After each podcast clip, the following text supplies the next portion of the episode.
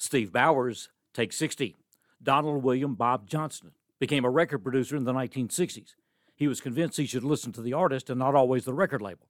He worked his way to produce for Columbia Records in New York and got the 1965 assignment to produce Bob Dylan. What direction do you go? Highway 61 Revisited, a landmark album, was the result. Johnston moved to Columbia Nashville, and he went to bat in support of Johnny Cash's desire to record a live album from Folsom Prison. The record label didn't want it.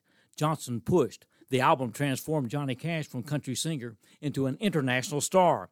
W.S. Holland of Jackson would summarize We went from playing school auditoriums to Cobo Hall in Detroit, and we're on the way to Royal Albert Hall in England.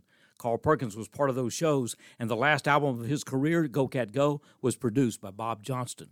Sometimes we're called on to challenge the status quo, for which we will pay a price, and for which the value may not be recognized till much later.